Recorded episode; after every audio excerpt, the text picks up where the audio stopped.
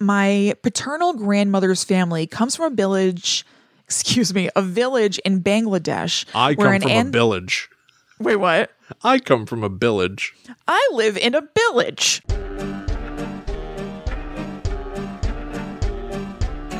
Hello, welcome to Guides to the Unknown. I'm Kristen. And I'm her little brother, William. And this week we are doing part two of your listener stories. Things that you have sent in to us about your experiences with ghosts, maybe UFOs, just weird things that have happened to you that we are honored to be able to tell our entire audience about. So thank you so, so much to everybody who sent stuff in. Yeah, thank you. Uh, honestly, you've stocked our stores with so many stories that it only makes sense to keep going through them. Like, Yeah. it- it's truly, it's like supply and demand. You've supplied them, people demand them, and so we're going to read them. Right. Absolutely. And we even got a couple more listener stories since we did the last episode, and we will be hanging on to those for a future episode. So don't worry about it if you sent something in and you don't hear it today. You will definitely hear it sometime in the future. And definitely keep them coming, too. Yes, absolutely. You can send them to gttupod at gmail.com. Yeah, we love seeing that your stories are coming in. Uh, it seems like people really enjoy hearing them. So if you Yeah. got something that you know you experienced in your own life, maybe something that happened to a friend or to a family member, some story that you're not even sure is true, but it's been passed down through your family for generations, share it with us, and maybe it'll end up on the show. Absolutely. All right, William, I'm going to kick things off this week with a little bit of an update from last week because one of the people who sent in a story to us, Lexi, listened to the episode. And then, based on what we were saying, she decided to send in a little bit more detail. Now, this is the story to remind you about the person who went into a bookstore called Too Many Books mm-hmm. and experienced like some some sort of weird sensation that she and we were thinking maybe had to do with picking up on some sort of vibe in the store and you and I talked about whether maybe she had a little bit of like clairsentience or something like that. Sure. Um, so this is what Lexi responded to us. She said, upon further investigation with Too Many Books, I'm pretty sure it's not named after Too Many Cooks, but I couldn't find any date for when the shop first opened, so who knows? Haha. Very generous. Lexi, I want to thank you for that. One of my favorite weird moments of all time from you. It was so weird. That's it was great. so weird. Um, I found out that the shop is always stocked with around 40,000 books, give or take, according to the website, in all genres.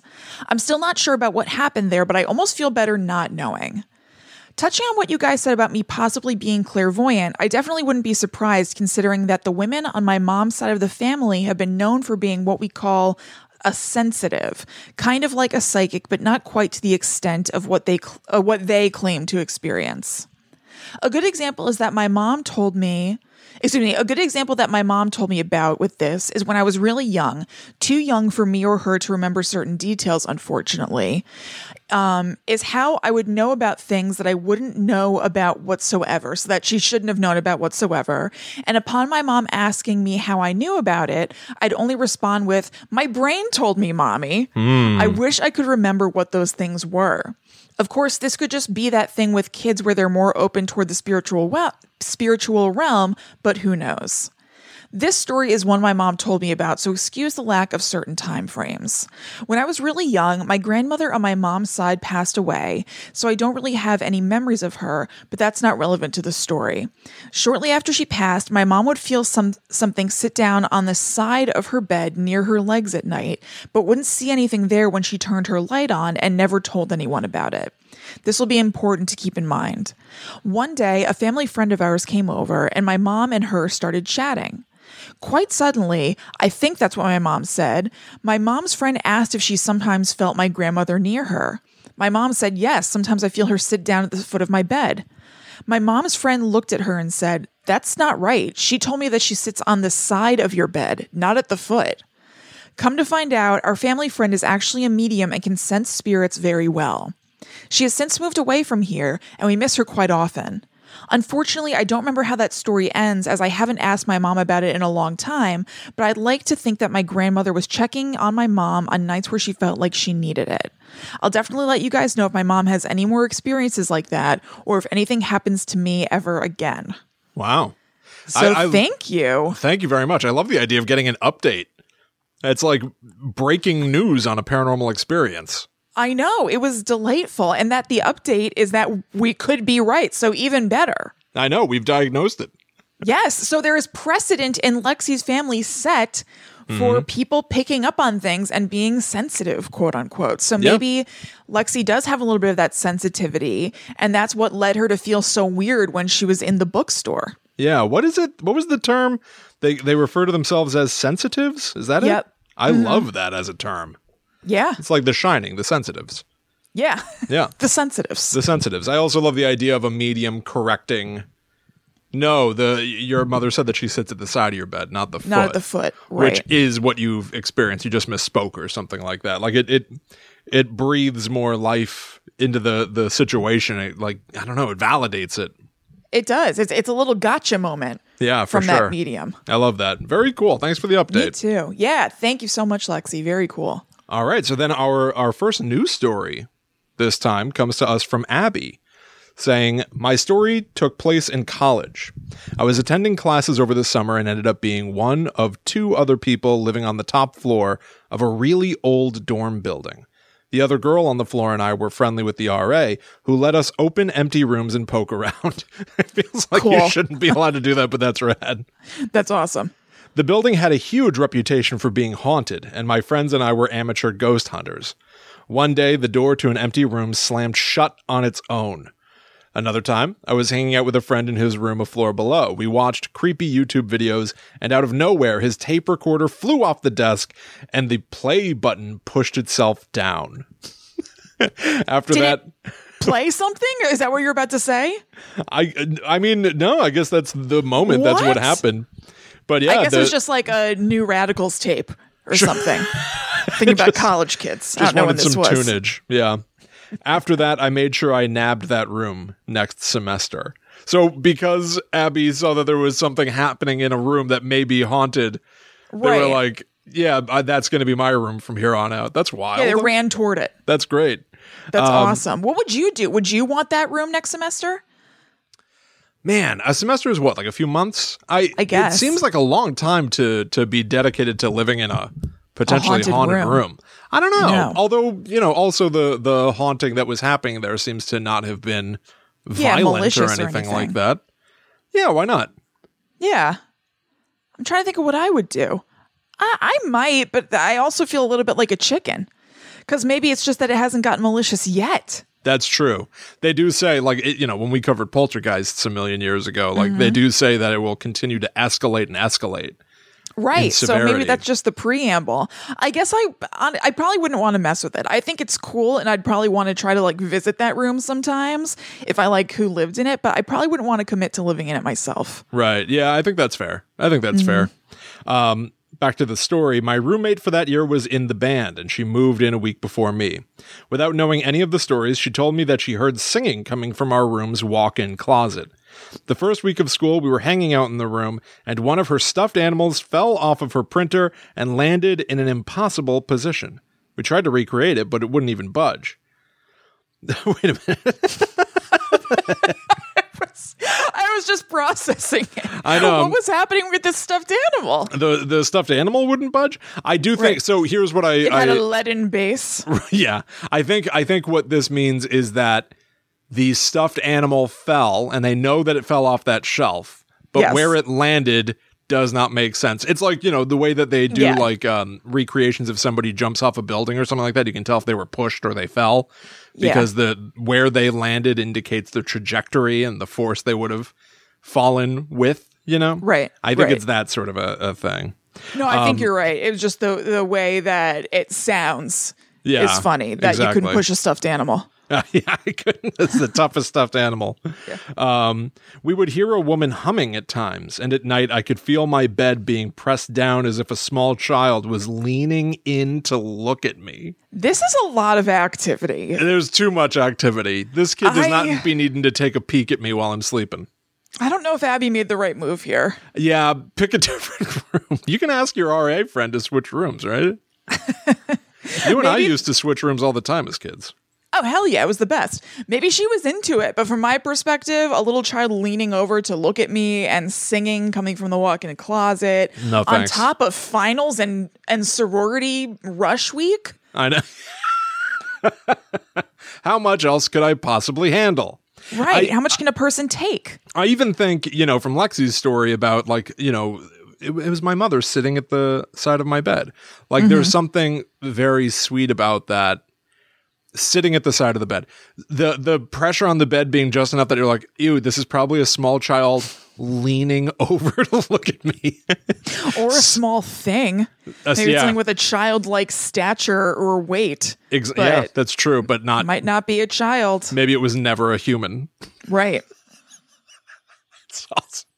Like that, um, you know that painting? I feel like it makes the rounds as a meme. It's it looks like it was made a long time ago, and it's like kind of a Victorian looking young girl holding like a weird demon thing. Oh, sure. Does that ring a bell? Yeah, I feel like that could be that kind of It might be. pressure of a just small child on a bed. I love that.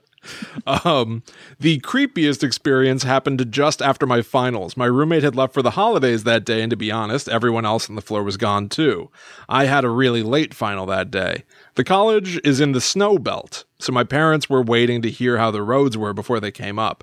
I was setting in to be picked up the next day when they decided it was safe to travel that night. So I say aloud to the ghosts, Well, I guess I'm heading home tonight after all. Then I cross the room to pack. Suddenly, the same stuffed animal that fell earlier in the year flies as if it was thrown across the room at me. The creepy part was, at a Halloween event, we found out that girls who lived in the room a few years before had had experiences of humming and things being thrown at them. I still keep in touch with my college roommate to this day. She was my maid of honor and is currently on the pandemic front lines in our nursing home. Wow. Oh wow. That's great. Um, she's pretty awesome. And while she believes in the paranormal, she is also insanely logical and my voice of reason. But to this day, she swears that we lived in a haunted dorm for two years. It was a pretty cool dorm building, to be honest, and I, uh, and was said to have the ghost of a den mother who would leave iron marks on the floor if she liked you. If she liked you? What? Doesn't it seem like something that you get if, if the den mother did d- decidedly did not like you? I also am wondering what iron marks means exactly. I would like a follow up on this story. Yeah, I don't disagree. I don't disagree. If you wouldn't mind, I would like to know whether you liked living with the haunted room, if that was like cool with you and you're glad with the decision to make sure you got that room. What do you mean by iron marks? I, I may Yeah, have. this is awesome. I've only got a couple sentences left, but there may be some clarification here. Okay. Um, I used to think it was just the remains of life before straightening irons. Um, the old schoolers straightened their hair with a clothes iron. Okay. In my freshman year, I had an iron mark on the floor. By the end of the school year, it had moved and duplicated. So I guess old Martha liked me. Okay, so it's like a, a clothing iron brand. It Like a sounds like on the scorch mark. floor. Yeah. Huh. That's like on. Marv's head in um Home Alone. That means that the spirits really liked Marv. yeah. It's a good sign. They, they should have helped him out a little bit more. The That spirits put a blow touch on, torch on uh, Harry's head, so they really Right. liked him. awesome story. That's fun. That's I even, awesome. I even think that the the the college rumor world is something that I'm like foreign to. Like I Mm-hmm. I knew people at, you know, Rutgers who were, you know, housed in different dorms and the different dorms had different stories and reputations and everything, but I never really got a good haunted story from Rutgers or anything like that.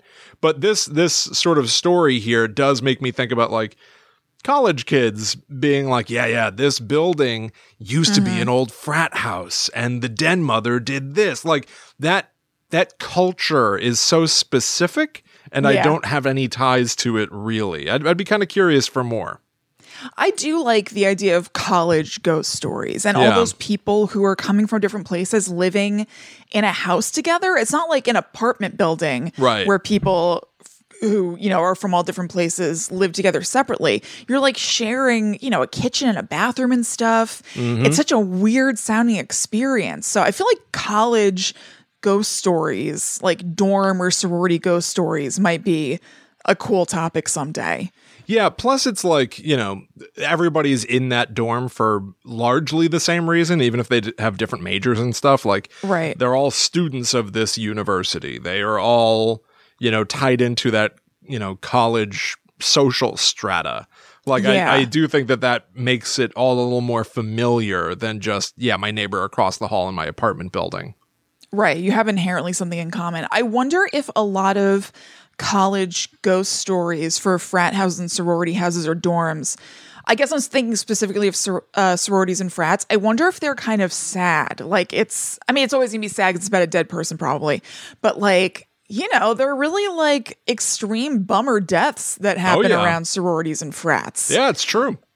So I bet the stories are interesting and have some uniformity in a bummer way. That's probably pretty. Yeah, that that feels like it might be right. Although I, I also think that there are a lot of cliches about college True. that I don't I don't know. I don't know. I'd be curious to do a, a deep dive. Also, like Yeah. college secret societies and stuff, right? oh yeah. Yeah, that'd be interesting. Oh yeah. oh, absolutely. yeah. Oh yeah. I we did I did a college secret society way way back in the day. It would be in like the our first batch of episodes. It was called the the Euclidean Society. Oh, that's right. Yeah, that's in the episode with um, it's the Euclidean Society and Cicada three three zero one, which was like Yes. a, a a worldwide secret society. Yeah, that That's that is right. pretty fun. Yeah, that's worth looking up.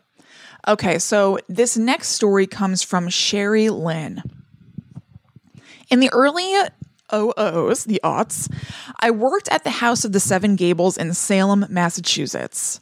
It is commonly assumed that the house has something to do with the witch trials. Apart from Nathaniel, excuse me, apart from Nathaniel Hawthorne's descendants from the hanging Judge John Hathorne, the W was added later to distance the family from his legacy. There is no connection. However, the house itself and the other building on the property are all haunted. Unfortunately, most of the activity happens in places inaccessible to the public, but there are a couple of public places where I've had experiences. The first and most bewildering to many people is the women's bathroom in the visitor center. Lots of people figure it can't be haunted because that building was only constructed in the 1990s. Well, the property is older than the building. I don't know who's haunting the bathroom, but he or she lingers in the very last stall on the left. I would go in to open the place up and be the only person in the bathroom, but I could hear someone shuffling around in the stall. I hated having to use it because I knew I wasn't alone in there. One day, I had no choice. When you gotta go, I closed the door, slid the lock shut, and sat down to take care of business. As I sat there, I saw the lock slowly sliding to the left to unlock the door. I reached over and slid it back to lock it. It started sliding to open again. I locked it a third time and said, Look, I don't need this. I don't mess with you. Don't mess with me. The lock stayed in place. I wasn't the only employee to have encounters with this spirit. I would see new guides come skittering out, sheet white, swearing up and down they were alone in the accessible stall or the first stall on the left, and heard that the last stalls, excuse me, and heard that last stall's toilet flush, which they did. I so hold on, hold on, hold on. I'm sorry. I don't mean to mm-hmm. interrupt you here. Well, I guess I do. I, I'm directly interrupting you.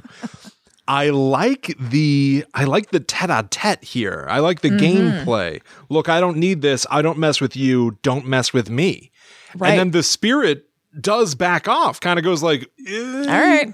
you're right. You know what? Yeah. You've never messed with me. Fine. That's right. I'll let you. I'll leave you to your business.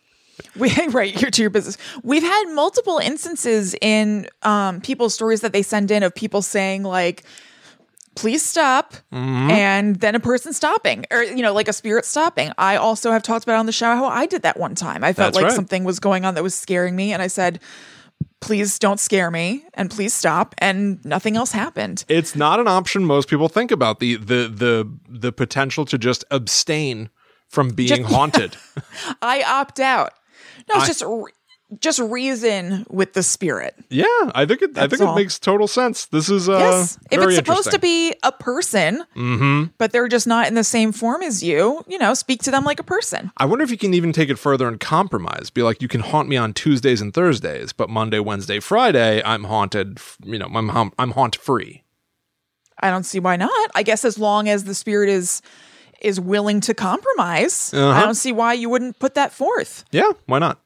Why not? Okay. So to continue Sherry Lynn's story. In the main house, the spirit of Susanna Ingersoll can occasionally be seen. Susanna was Hawthorne's cousin, and she was the one who actually owned the house. Gossip being Salem's favorite pastime and still is, this is how Hawthorne got the idea for his eponymous novel. He would visit with his cousin and catch up on who allegedly did what and who did what and with or to whom. If you take a tour, you might see a feminine shadow sweep around a corner or see the hem of a skirt below a table.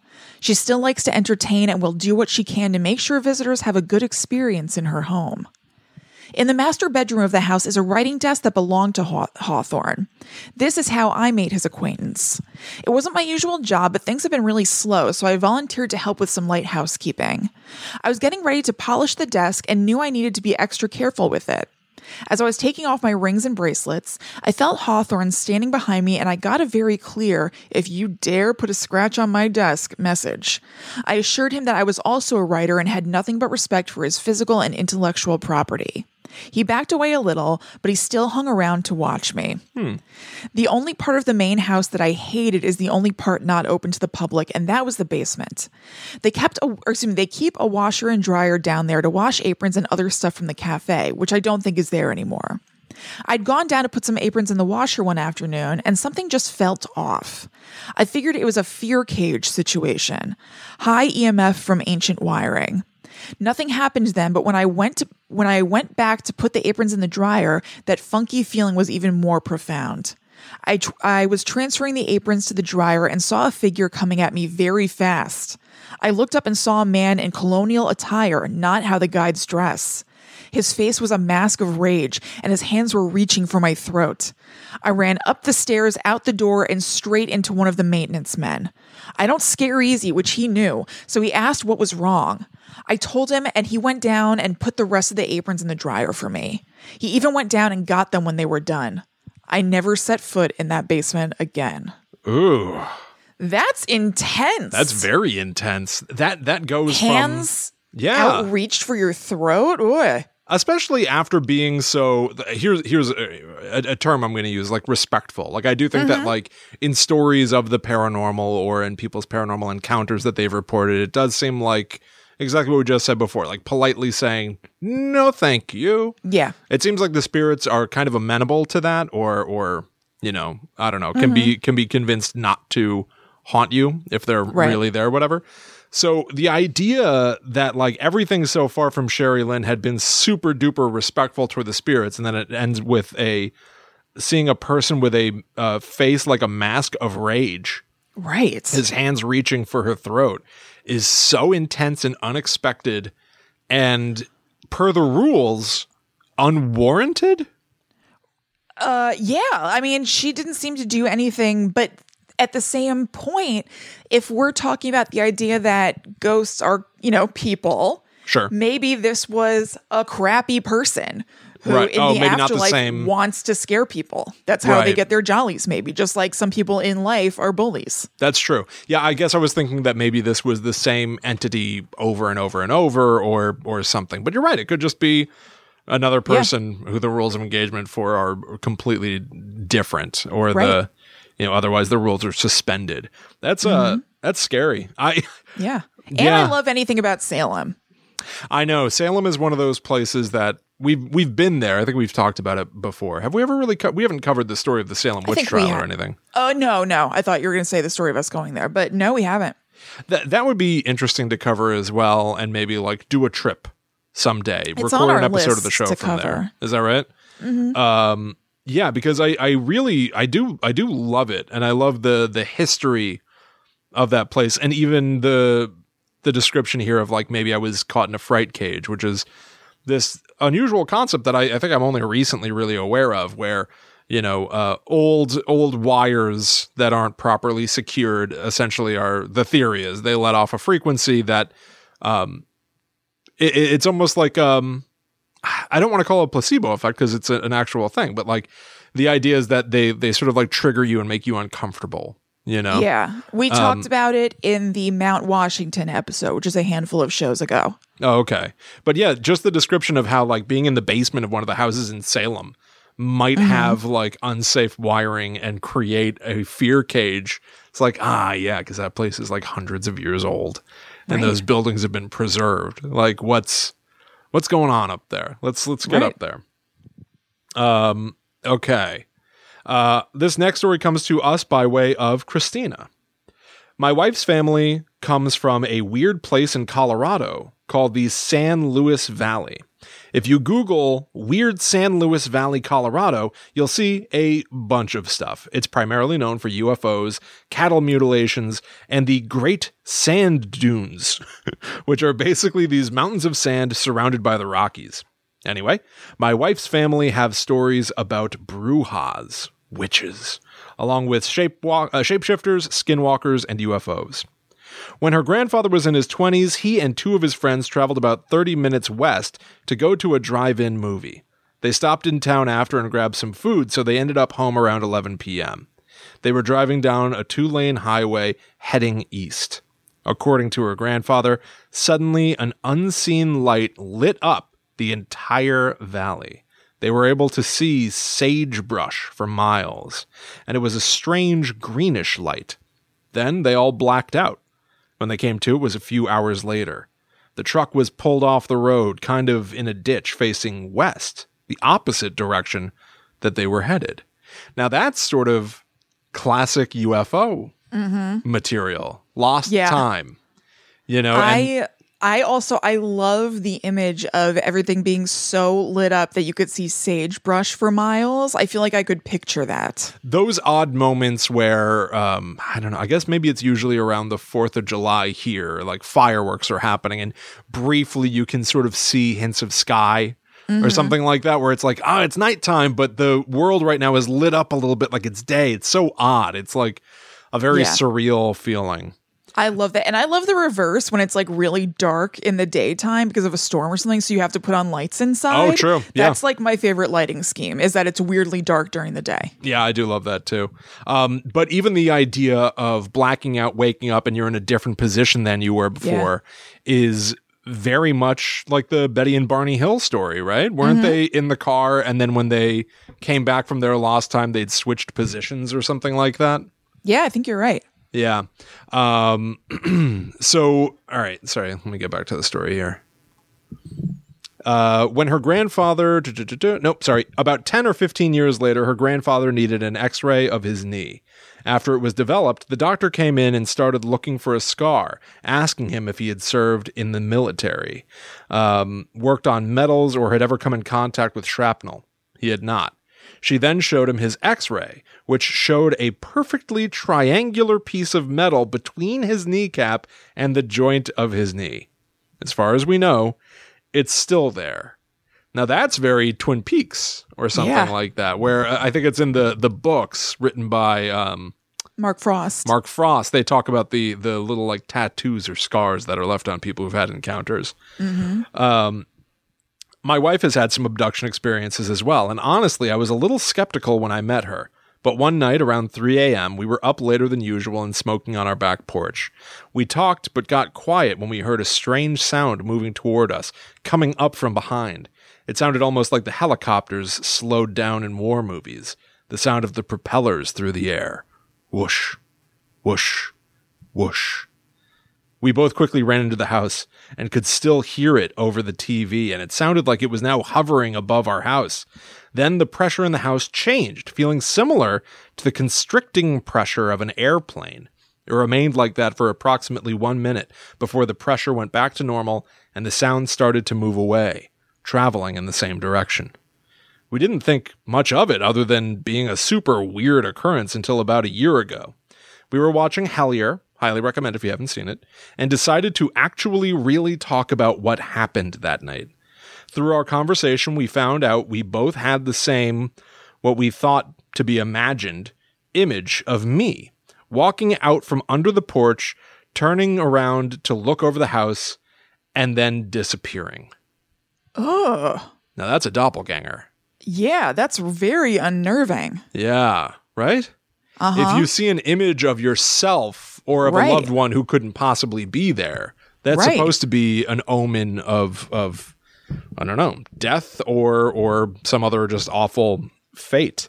Mm-hmm. That's weird. So, but uh, obviously, the rest of this is very UFO y, like shapeshifter I mean, they- stuff. Maybe They might all be connected. sure, All yeah, of maybe Mm-hmm. this kind of stuff, you know? maybe this maybe everything that we consider supernatural, and then we Right. lump into categories like you know UFO, ghost, paranormal, Yes. or sci-fi. Maybe it's all just different. Yeah. They're, they're all just different from us. Yeah, they're just different things that are all part of the same phenomena. That's definitely something that they kind of talk about in Hellier. Oh, So interesting. it fits, yeah. Um, so Christina's got a, a whole section here also just called ghosts. there are quite a few ghost stories considering I grew up near New Orleans, and we had a paranormal investigation team until the pandemic started. But I'll share the weirdest one since this email is always really long. My in laws had just bought a new home in Colorado. We were staying with them while on vacation. The first night we had to stay in the basement because other family members took up the other rooms. As I was falling asleep, I heard a man whisper in my ear, Do you want some candy, little girl? Ugh. I opened my eyes immediately, and of course, no one was there. And of course, I did not. Oh my God. A few nights later, we had moved to the upstairs guest room. Good choice. Mm-hmm. We all decided to go to bed, and I went up the stairs while everyone stayed downstairs, saying goodnight. As I reached the top, I looked down the hall, which ended at a loft with another staircase with a window positioned right above that staircase. At the end of the hall, right in front of the window, was this huge shadow figure, nearly blocking out the light from outside. It was taller and broader than my six foot five brother in law. I immediately went into the room and pretended like I didn't see anything. When I went back out five minutes later, my father in law had turned on the light and was in the loft. The figure was gone. I went over to the staircase and window and quickly realized for a person to have been on the stairs in front of the window, they would have had to be over seven feet tall to be as large as what I saw. Oh my God. I don't like that. No, I've been thinking about shadow people a lot lately because it's something that so many people have experienced. Yeah. And it's not necessarily like old hag syndrome Mm-hmm. where you can chalk it up to sleep paralysis because these people are awake, Mm-hmm. but so many people report seeing them.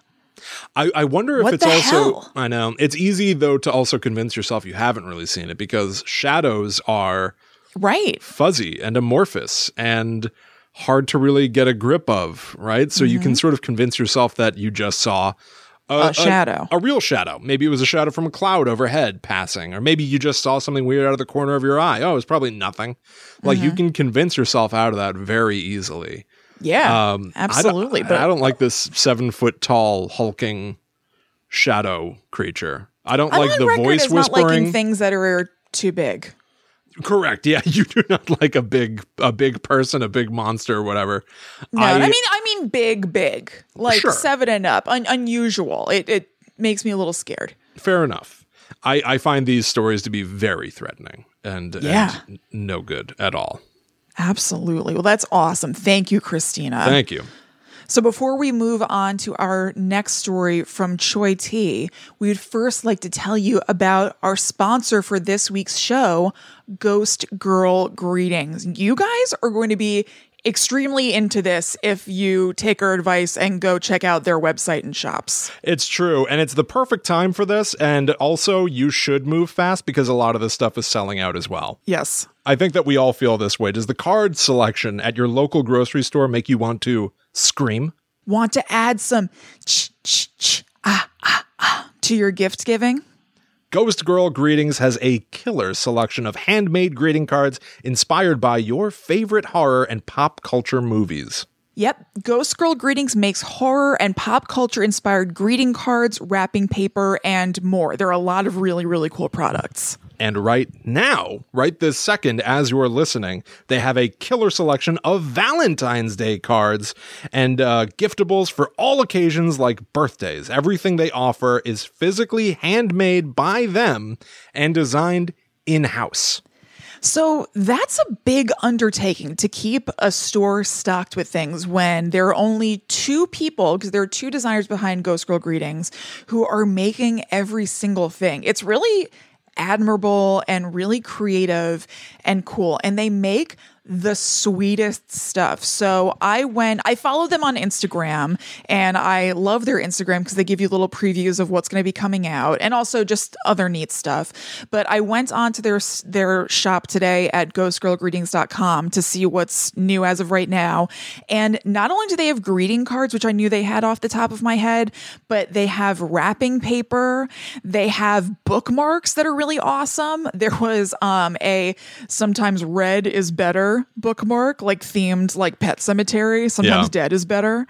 Um, there was a The Thing card with hunky Kurt Russell on the front of it, and they they have a really unique and neat style. It's colorful, but it's also um kind of like light and feathery in a way that's just like really appealing. It's a little bit soft, so they're taking these subjects that are typically like hard lines. Like Beetlejuice is a very loud, colorful, bold character, and they somehow preserve all of that, but soften it and make it unique in this really, really cool way. So I'd really encourage you to go check out their stuff. And I noticed that their Valentine's Day line was only released a few days ago as of us recording this, but some of it is already gone. Oh, yeah. So I would hustle. hmm But they still, as of this recording, have acrylic pins. They've got a five card set of uh, Valentine's cards with Chucky, Annabelle, Pinhead, Jason Voorhees, and Ghostface. On them, and they've each got their own uh, of like the little candy hearts with phrases on them. So Yeah. Ghostface is here flanked with um, a, a candy heart that says "call" and another candy heart that says "me." Just I kind of want that. it's it's like it's stuff that is just so like poppy and pleasant and it'll make Yeah. you smile just looking at it Yeah, it's it's really really cool. yeah you can find their spooky products which are suitable for all occasions at ghostgirlgreetings.com or by looking up ghost girl greetings on etsy plus i would totally recommend following them on instagram at ghost girl greetings That's right. Seriously, I am such a fan. Will and I briefly met the artist behind Ghost Girl Greetings at a horror convention a couple of years ago, and they were so nice to chat with. And I love their products. I'm just a really big fan. So definitely go check them out. And thank you so much, Ghost Girl Greetings, for sponsoring this episode. yeah thank you so much everybody tell them that guide to the unknown sent you as well Yes, please let them know that this worked out doing this. yeah Um, yeah. Cool Awesome. Also, we just want to make sure you guys know that you can find everything Guide to the Unknown at GTTU Pod, including our Patreon, our merch store, our secret Facebook group. We'll tell you a little bit more about them at the end, but just so you know, you can find everything Guide to the Unknown at gttupod.com. yep yep Okay. So now let's listen to this story from Choi T. She says, "I'm a Texas I'm a Texas girl born and raised, but when I was about 7 or 8 years old, my family moved to Arizona for about 18 months for my dad's job. While living there, I had my first paranormal experience. One day my mom asked me to get something from upstairs in her room. As I walked into my parents' room, something caught the corner of my eye. I looked across the hallway into my room and saw two figures in my bedroom. A man was sitting in my reading chair and a woman was standing to his side. I just stood there not really knowing what to do because of how these figures looked.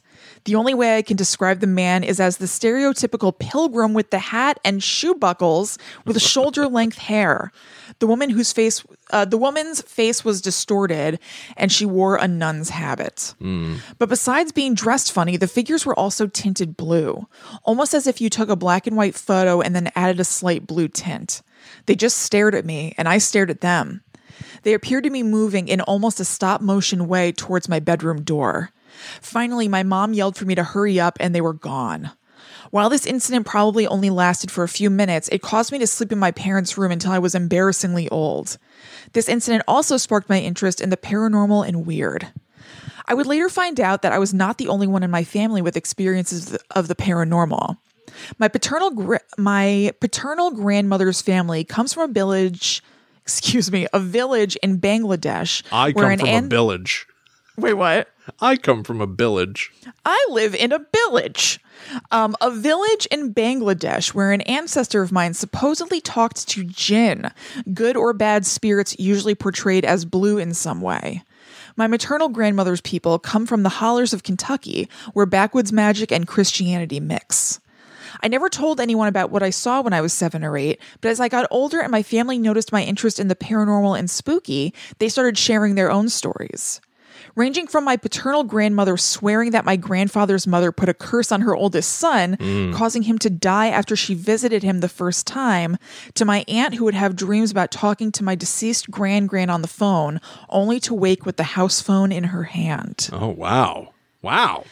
So this is interesting in a couple of different ways. It's interesting that jinn are usually said to be blue, and she noticed these figures in her room having a slight blue tint, and also that they moved in that sort of like almost video skipping kind of way, the way that um, the things moved and they follow.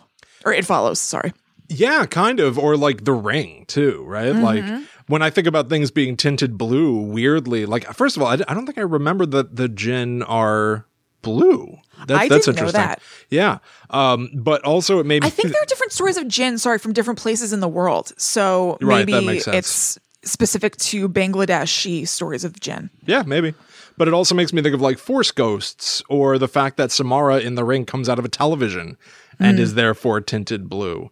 Like, Mm. Right. I don't know. I, not to say that any of those things matter. They're just, it's interesting that it sparks to mind other comparable spirit forces being blue. You know, I even think that like when they made Casper, the the movie Casper, I think that all those ghosts were kind of tinted blue in a way. I think you're like right. Yeah. And and blue is one of those colors that while it does appear in nature, obviously the sky is blue, there are blue fish, blue birds. Mm-hmm. It is a somewhat uncommon color. You certainly don't see blue mammals very much. Right. Like it's weird that like Chow Chow the dog have like Right. blue, blue tongues. That's that's like an outlier. So the idea of anything humanoid being blue distinctly makes it other. Yes. I you're think. right. That's very interesting. Yeah. Great story. I agree. Um, and our next story is from Kelsey. A few years ago, I was in Bolivia with my boyfriend visiting his family, and we went to a party at his aunt's house. Everyone was hanging out in their basement with drinks, etc. And at one point, I went upstairs to use the bathroom, and I saw the aunt's son on the upper level playing cars with a little girl. There were a lot of people I had only just met at the party, so I didn't think anything of it. A little while later, my boyfriend went to the bathroom, and when he came back to the group, he asked his aunt who the little girl was. She was like, What little girl? he described her. it's so great. It's Classic. any any any story where somebody goes like, "Who's that guy?" and somebody goes, "What guy?" That is guy? an instant chill up the spine moment. Yes. I, uh, I love it. Um, he went on to describe a girl of around eight years old in a white dress. I chimed in and said that I had seen her too. Everyone got really quiet, and his aunt said that no one at the party had a daughter. She went to check on her son, and he was playing alone. Since then, they tell us that people occasionally see the little girl around the house. So Love it. Classic. They they cued everybody to to see the little girl as well. They like clued them in that there's Mm-hmm. somebody else in this house, which is kind of interesting. Yeah. Nobody really saw her until they caught a glimpse of her and spread the story. So I that I guess that could go to how much openness and belief play into seeing these sorts of things. So maybe the kinds, you know, I I think that there are some people who seem like they constantly have a million stories of interacting with ghosts and it's like why does this person bump into a ghost like every block and other people have never seen one in their lives like mm-hmm. that person's nuts. But maybe because that person is open to seeing ghosts and kind of expecting to see them they're able to. It opens some sort of portal or something. Maybe, except that the original two people to see the the ghost girl, aside from the kid who was playing with her, Kelsey and her boyfriend, they weren't anticipating seeing a ghost in any way, shape, or form. so, well, not like, that. I'm just talking about it, it speaks to a potential larger story of the way these things work. But Oh, you're right, definitely. they they didn't know. yeah, they didn't know. They they just thought it was a mm-hmm. kid. But then Mm-hmm. Yeah. once everyone knew something is odd here, It seems to me mm-hmm. that the the the storytelling, the like oral tradition of storytelling spreads the Yeah. the influence of the kid. And so now more people are part of the story, more people are mm-hmm. able to see her occasionally. Yeah, they're aware of it. And so maybe mm-hmm. they're aware of her. Yeah, I enjoy that Yeah, quite a bit. It's a fun thing. Okay, this next story is from Amber Audra. Mm-hmm. A little bit after college, I used to be a live in nanny. This was in Ann Arbor, Michigan, which can be a bit of a swanky town, and this family in particular was quite well off. It was by far the nicest house I've ever been in, let alone lived in. For reference, the last story you read by me took place when I was, excuse me, took place when my family and I lived in a mobile home. This house backed up to the local arboretum, which is like a plant thing, and I lived in a room in the basement with my own kitchenette and entrance. I felt like I was living in a fairy tale, or maybe like Mary Poppins if Mary Poppins was hungover a lot of the time. I was incredibly hands on with the kids, in charge of their school routine, helping them out with homework, taking them to and from after school activities. I didn't get a day off, so when the family went on vacation and I had the house to myself, I was thrilled. Mostly because I got to use the shower upstairs instead of my shower infested, my, my infested basement stall Oh. shower.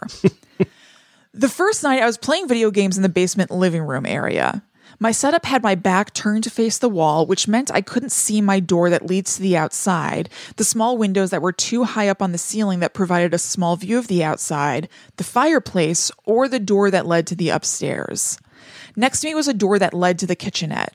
As I played my night away, that is when the scratching started. Startled, I turned around, and it stopped. I turned back around, but once again, the scratching started. And again, as soon as I turned around to look at the windows and the door, it stopped. I didn't want to go outside to check for a predator, but I did fear that someone who knew the house could see that there were fewer cars than usual. Eventually, I called a friend over who experienced the same thing, and I ended up leaving to go to their house. Both of us too spooked after, after experiencing over an hour of off and on scratching to stay at my place, even though the whole house was free. I did have to return home though, and as night fell, the scratching returned. I knew it wasn't in my head because a friend experienced it as well. Could it have always been there? I began to wonder.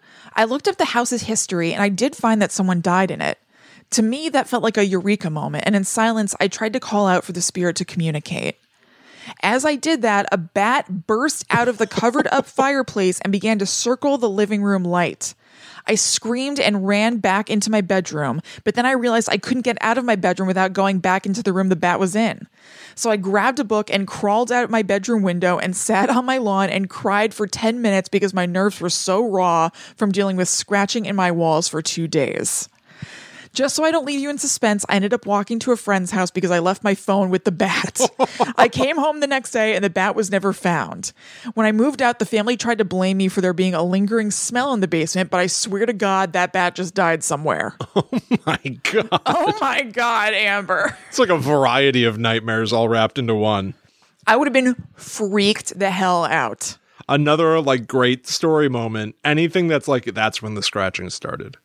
Right? Yeah, and I I went to look and nothing happened. I turned back around. It starts again. Oh my god. Yeah, is somebody watching me? Are they paying attention to my movements? right. And then the the the animal, the bat bursting out. Who needs it? Right when you're trying to communicate. Who needs it? Who needs it? a big Thank you, Amber. That's incredible. Thank you very much. That's that's wild. um, all right, I think this might be our pen- penultimate story. yes, it is. It is. Coming to us from Vanessa. I practically grew up at my grandmother's house in rural Alabama. It seemed like we were always there. Of course, that means that I also grew up going to my grandma's church every Sunday. Being a very small town in Alabama, uh, Pisgah being the town, Rosal Baptist being the church, if you want to look into it more, meant that it was a small church that never really gained new members. It was just the same people every Sunday. Most of them were really old, and actually, a lot of them have passed now. This church consisted of three main parts the fellowship hall, which was just the main kitchen dining room with a couple of Sunday school classrooms attached to it, the sanctuary, where the sermons were held, and the hallway of classrooms. Did I mention that the rest of the property is a cemetery? The kids go out and play in it after class. Okay. That's what I did in preschool. Yeah, ditto. Yeah. We, our our preschool was uh, part of a, a church, Mm-hmm. and we would go out and do grave rubbings. Yeah. And we still have some of them, to be honest. They're somewhere. I, I haven't seen them in a really long time, but I know that they're somewhere. yeah, I think that mom, you know how like mom has that drawer that's full of like drawings that we did as kids and like school Yeah. reports and stuff. I think the last time I saw them, they were in there. But yeah, Kristen and I, when we grew up in our like small town in Connecticut, we were in the graveyard quite a bit. A lot. Yeah. A lot. Because that was like the outside of the church. mm-hmm. I also I think that I've talked about it on the show, but William, I don't know if you had this experience at the school too. It's not exactly paranormal, but it's like little kid creepy. I remember playing like the gingerbread man game. You know what I mean? Like run as fast as you can, can't catch me in the gingerbread man, and they hide the gingerbread man somewhere. I remember playing that in not in the church itself, it was like a building attached to the church, but you would go it, only during the catching the gingerbread man game did we go in these areas that you would not normally go into. I remember there was an area that I guess had kind of like a stage because it was I guess it was kind of the community center attached Sure, to the yeah. church. And um yeah, there were there was like a stage and it was kind of scary, but I loved it. Did you ever do that in school? Do you remember? I, you know, I do remember doing specifically, you know, the gingerbread man stuff. I do, I do like remember like kids hiding behind headstones. I guess I don't know if it was literally the gingerbread man, but I do think that we were playing like tag and hide and seek in Mm-hmm. a graveyard at, you know, five years old or whatever. New England is very weird. it is, it is weird, right? New England is it's strange. You just take for granted that all this stuff around you is old as hell. I So like these were this was like an ancient, well not ancient, but a very old graveyard. This wasn't like a place in use that people were having funerals on the reg. It was just like a very old graveyard Mm-hmm. and there would be um like old stone fences. They're from like the 1800s or I guess you would say stone walls, like low stone walls that kind of line the roads all over the place. And you just take it as like, yes, this is where I live. But everything is like historic, Yeah. I, which I, guess you can say of everywhere, but just it's a wild scene, man. I guess so, but I it didn't have its own sort of quality. Uh, particularly to be a, a kid and and not have any frame of reference for like now as an adult like i think about you know even just the age of america and it's nothing compared to the rest of the world but it's, you know i guess you know new england is is one of the oldest parts of you know america itself Right. like the united states of america plus Right, when you're a little kid this stuff is like from a million years ago Mm-hmm. who knows like it was it was very it's very weird it's, it's kind of the memories to me are kind of dreamlike They are. It's crazy. Like, were there people who lived in a lot of other states who would have a field trip to like a tiny colonial house where somebody dressed in garb teaches you like apple coring yeah yeah i don't know. with know old technology? I, don't bet there know. are- it could I- be. i do bet there are a lot of people that have had that experience but that stuff i don't think is just everywhere too so i don't Mm-hmm. know that's interesting Yeah. Um, back to the story i always had i'd always had an odd feeling about the hallway of classrooms specifically nowhere else in the church did i feel anything except comfort from being in an old familiar place my grandma cleans the church every thursday and has been doing that probably since before i was born when we would visit her house, I would go to her. Uh, I would go with her to quote unquote help. As a little kid, helping was actually just me going into whichever classroom had the best markers. However, even even when I was funny. young and very sheltered, so I wasn't really aware of the paranormal, I'd be excited over the markers I found. Still, after only a few minutes of being left to draw and play while she cleaned, I'd go running around trying to find her because I had a bad feeling. These feelings never went away and actually got worse as I got older. When I would visit my grandparents, I would still go to help clean the church, but I would actually clean this time. My, prim- my primary task was, you guessed it, vacuuming the hallway of classrooms.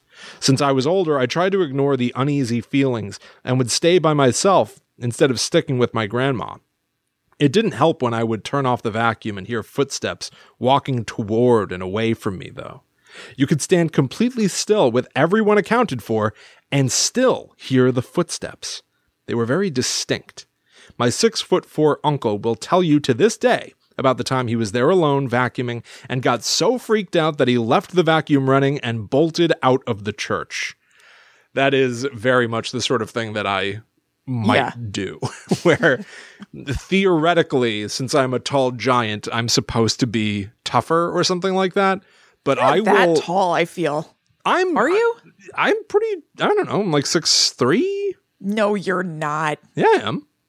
Really? Well, how I don't tall- know. how I don't, tall do you think I don't I am? find you very tall at all. Really? Do you not? No, you're taller than me, but I, I'm not like, oh wow, Will's such a tall guy. Interesting. Okay. But Yeah. uh yeah, like I I I will scare myself while taking out the garbage sometimes. Oh, yeah. like it's I'm very simple. um my fears only became more pronounced when I mentioned to my father one night that I didn't really want to be alone on that end of the church, only to hear him confess that he has also had bad feelings about it. my dad is not the type to admit when things freak him out unless he's really uncomfortable with it. So it was a pretty big deal to me for him to admit that he didn't even want to be there at all. He told me of times from before I was born when he would run from room to room trying to figure out who was trying to burst in through the windows, only to go outside and find no one there. I have heard the knocking on the windows as well. There was a particular room down the hallway that I always found more strange than others. I could swear to anyone who asked that I had never seen anyone going into or coming out of that room. It only had about 10 chairs in there, all facing the doorway with a podium up at the front. Just the fact that the room was set up so differently from literally every other room in the church might have been what started the creepy feeling. Well, after about a decade, maybe longer, of this room completely unchanged, I walked in one day to vacuum and all the chairs had been replaced with entirely different chairs. Now they were all in a large circle up against the wall with weird stains on the carpet in the very middle. Oh no, no, no. No, no, no, no, no, no, no. That's not good. Everyone gather around and watch me make a stain on this carpet. That's not good at all. Oh no. Hey, everyone, want to come by tonight and watch me make a stain? I won't tell you how, but you'll find You'll out by being there. see. And then there will be evidence that remains. Oh my god. Ooh, this isn't good. No. Believe it or not, there is also a notorious bathroom. Hmm. It's a bathroom that has two doors. One connects to the hallway of classrooms, and the other goes directly into the nursery. Both my dad and my brother have had strange experiences surrounding this bathroom. My brother's story is the most remarkable of the two. Here we go. It's time for a remarkable bathroom story. Two bathroom stories this episode. I know, cha-ching, with the jackpot. Yeah. He was there helping clean as usual, and all of a sudden he heard loud thudding footsteps running from the end of the hall past him and into the bathroom. He heard the doors slam. Of course, doing the exact opposite as anyone else would have done, he went to see what had made the noise. He rushed into the bathroom, found the light found the light turned on and the faucet in the sink on as well. My dad's story isn't as bombastic, but just as eerie. He was standing in the hallway cleaning the water fountain when he heard heavy footsteps run past him to the bathroom. He went to investigate, and to his surprise, the door slammed behind him. As I said, my dad isn't easy to scare and isn't a very firm believer in the paranormal, but even he didn't like staying in the hallway of classrooms after that. Another small detail that could have been something, but could also be a coincidence, was regarding the folding tables they used in the fellowship hall.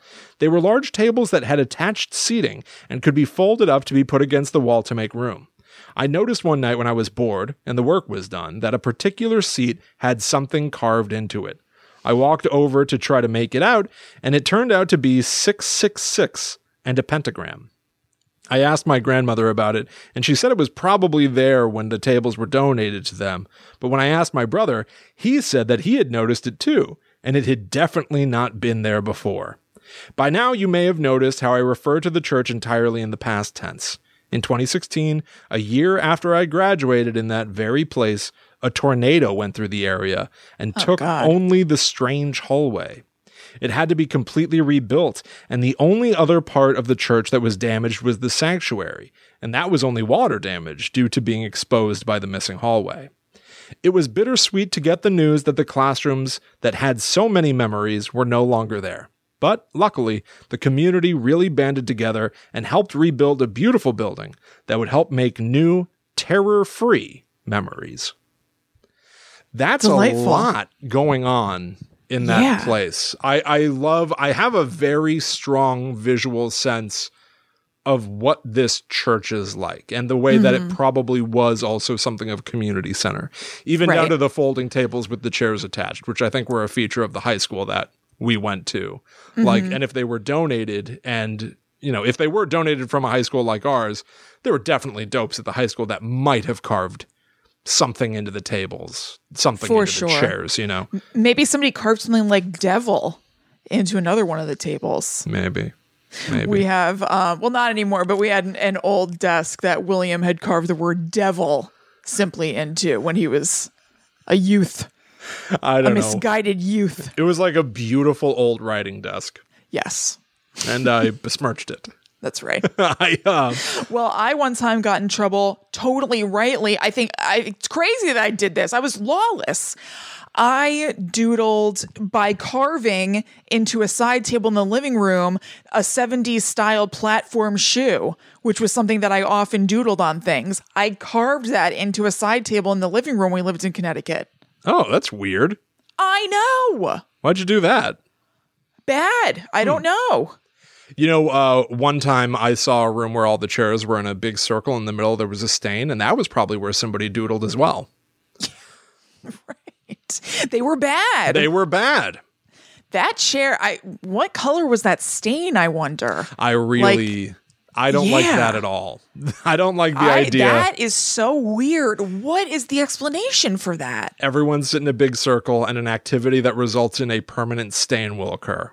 Right. That's what the good. hell must that have been? It's the kind of activity that that brings you a tornado. Right. I want no part of. I don't like that at all. No, but I love that story. All the same, dynamite story. Thank you very much, Vanessa. Yes, truly. I love that. And I did, I feel like I could kind of picture it as well. I was partially picturing it as our church slash preschool from Connecticut. Was, Me too. it worked. Yeah, me too entirely. Yeah, loved it. Okay, so this is our final story for this batch of listener episodes. Uh, excuse me, listener stories. Thank you again so much to everybody who sent them in. This has been so delightful. And here we go. This one is from Chloe. Like you, I'm a celebratory skeptic. I'm not an ardent believer, but I love this stuff, and I believe that people have real experiences with unexplainable phenomena. This is one of those stories. In a vintage shop in Minneapolis, I was shopping with a friend and spotted a kitschy cat in a basket by the register. More specifically, it was a wooden carving of a yellow eyed cat's face with a big green fish in its mouth. I picked it up and realized it was a hair clip, and despite the shop being pretty pricey, this item was only a dollar. I decided to buy it. When I got home, I tried to take a picture of it, but each photo I took, the picture ended up blurry. I never had this problem before, so it struck me as odd, but not impossible. Over the next year, when I looked in my jewelry box and saw the clip, I got this intense feeling of dread. This thing's eyes were fluorescent yellow, and its teeth around the fish were pointy and sharp. I wore it a few times just to prove to myself that I am brave and put um, exclamation points in parentheses I am brave. that I am brave, but eventually I put it in a sealed bag in a sealed box in my closet with the rest of my discarded jewelry. Later, I gave it to my friend, a hair related gift for a hairstylist, but she gave it back to me a few months after that. I felt like it, I felt like it needed to go back to you, she said. This was when I suspected it had some bad vibes attached. I still couldn't photograph it without blurring. So I put the call out on Instagram Haunted hair clip, name your price. An acquaintance from California was interested and seemed okay with the potential haunting. Months later, she texted me, telling me of her recent history of sudden panic attacks and extreme anxiety. We decided to mail it to the Traveling Museum of the Paranormal and Occult, so as so as of 2019, the Newkirks have it now. I have no hard evidence that this item was cursed or haunted, but the fact that it solicited such an emotional response from everyone it came in contact with is pretty compelling, at least as firsthand witnesses. This feels like when we covered like SCP or something, right? Like I don't know what attributes this hair clip has that result in everybody having such a, an awful time when it's in their possession, but something's up with it. Could this hair clip have some sort of weird EMF frequency attached to it that's very strong that almost creates a fear cage for anybody who has it in its possession? Maybe, maybe it's like, you know, a hair clip is then like uh right if it's a clip then it's got sort of two metal prongs that that are parallel to each other which is like a tuning fork maybe the the the two sides of the hair clip resonate Right. and draw Maybe. energy to it Oh, Um, maybe. maybe the hair clip was once owned by somebody who who uh you know liked to create mischief Yes, while having their a hair trickster. It's a trickster hair clip. a trickster hair clip, Kristen. Yeah, like I Mm-hmm. guess what I'm really saying is like, who really necessarily even cares what the deal is with it? It does this. It makes Right. people have panic attacks. It makes people very, very, very uncomfortable, full of dread. It will worsen your life if you own it. Right. and it's so funny because it's a goofy looking thing. It doesn't look sinister in any way, Mm-hmm. which makes it all the more intriguing to me. Oh, a thousand percent. Also, the Traveling Museum of the Paranormal and Occult, huh? I I am unfamiliar. I, you know, William, you should be familiar because I've talked to you about it a million times. I am a patron of the Traveling Museum of the Paranormal Occult. The Newkirks are a big part of Hellier, and I keep talking to you about both of these things. You never listen. I don't That's listen your to what problem. you say. Why would I listen to what you say? Give me one good reason. Oh, the Traveling Museum of the Paranormal. Oh, I've heard, that. Yeah, you have. All right. Well, I didn't. I haven't had a personal enough experience. Then how's that? Maybe it's time. There, you can only be told. You know, it's a, a, a show don't tell, right? Like maybe you've told me about this, but I haven't forged the emotional connection with them yet. I'm sure I will. sure. I'm sure I will. it's time. I love them. Okay. All right. I'm sorry. you're you're being very intense right now. It's a little more spice than I anticipated. William, we're putting on a show, baby. I'm not mad at you. Kristen, Kristen, Kristen. Little razzle dazzle for the people at home. Look at you. What a pro. Right. Well, there you go, everybody. That's another round of listener stories from all of you out in the world. Yes, thank you so much for sending them. We really, really loved them. This is a great string of episodes. Please go check out Ghost Girl Greetings online. Thank you so much again to them for sponsoring this episode. You can go to ghostgirlgreetings.com, search for Ghost Girl Greetings on Etsy, and also follow them at Ghost Girl Greetings. And you can also follow us online. We're at GTTU Pod, and we have all kinds of stuff out there for you that are extras from this show. You can go to patreon.com slash gttupod where we have a secret podcast that's just for people who support the show over there at the $4 or more per month level. It's called the Netherworld Dispatch. It comes out on the 13th of every month and it's awesome. There are 17 episodes over there as we record right now, and there will be more and more. There's also a Discord just for patrons, which is basically a modern day chat room where everybody in there you have something in common with. You guys all enjoy Guides to the Unknown, and people suggest other things to each other in there or just talk about stuff. They share pictures from their lives, tell them about things that are coming up. It's really, really awesome. And the other thing that is attached to Patreon is that we do monthly live streams. So on the first weekend of every month, we have a live stream. We'll obviously let you know about it as it comes up. But it's a really fun, really cool community over there. And we would love to have you because it's a cool community and also because it really, truly does help keep the show going and happening. So thank you so much to all of our existing patrons. Yeah, thank you all so much.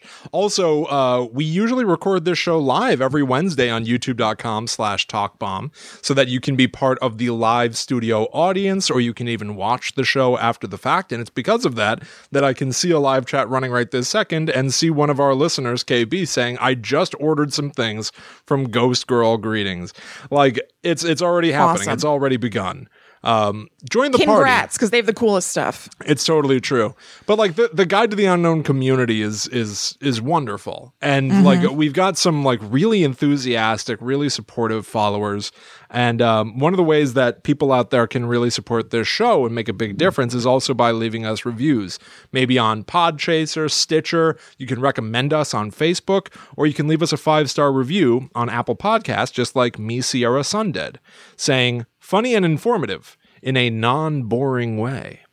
I work from home as a dog groomer, and it gets lonely, and I wish I had someone to talk to about scary things or stories. As I was digging into my mind about buying a scary game, I searched up Silent Hill, and I found this podcast.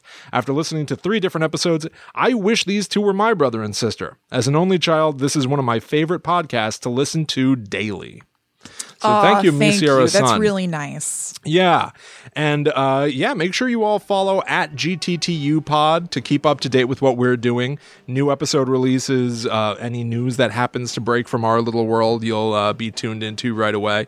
There is a, a, a Facebook group on facebook.com slash groups slash GTTU Pod if uh, that's where you prefer to chat with people. And you can also follow us online. That's right. I'm at Chillin' Kristen. and I'm at The Myth Traveler. So, hey, we will be back again next week for more spooky stuff from us to you. But until that time comes, we must travel. Back to the netherworld. Go we.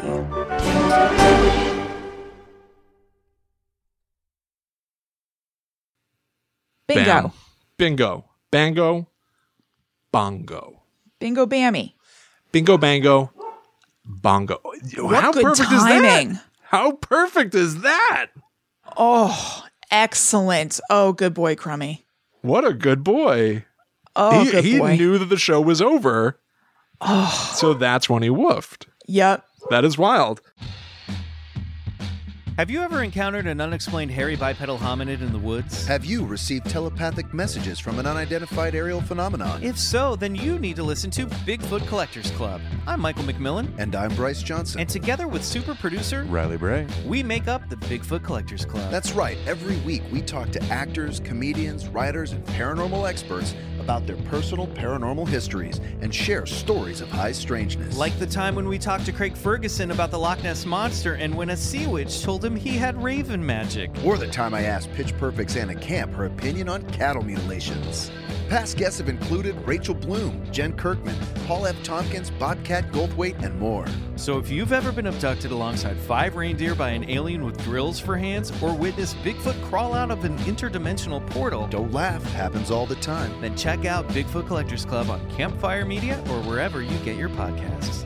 Bigfoot Collectors Club. You're here to believe us. Wait, is that how it goes?